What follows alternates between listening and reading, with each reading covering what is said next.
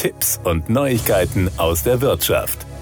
Die Johannesbad Medfachschule im sächsischen Bad Elster macht Physiotherapeuten aus aller Welt fit für die deutsche Gesundheitslandschaft. In besonderen, jeweils individuell konzipierten Ausbildungsangeboten lernen internationale Fachkräfte dort alles, was sie brauchen, um künftig in Kliniken und Praxen zum Einsatz zu kommen. Was vor zwei Jahren mit einer Teilnehmerin begann, entwickelt sich auch aufgrund des wachsenden Personalengpasses in der Gesundheitsbranche zu einem Erfolgsmodell. Die Johannesbad Medfachschule gehörte bundesweit zu den ersten und ist bis heute einer der ganz wenigen Akademien mit einem solchen spezifischen Weiterbildungsangebot. Die erste Teilnehmerin, eine Physiotherapeutin aus dem südamerikanischen Chile, arbeitet inzwischen in Deutschland erfolgreich in ihrem Beruf. Fünf Physiotherapeutinnen und Physiotherapeuten aus Tunesien, Polen und Syrien besuchen aktuell in Bad Elster entsprechende Kurse, lernen gemeinsam mit hiesigen Auszubildenden und bereiten sich auf eine Tätigkeit in einer Klinik oder einer Praxis in Deutschland vor. Aktuell liegen uns bereits fünf weitere Anfragen für Teilnehmer aus Tunesien, Marokko und Libyen vor, sagt Katrin Klausnitzer, die Leiterin der Medfachschule. Die Ausbildungsstätte ist Teil der aus Bayern stammenden Johannesbad-Gruppe. Momentan sind es vor allem auch die 13 Reha-Kliniken und Reha-Einrichtungen des Gesundheitsdienstleisters,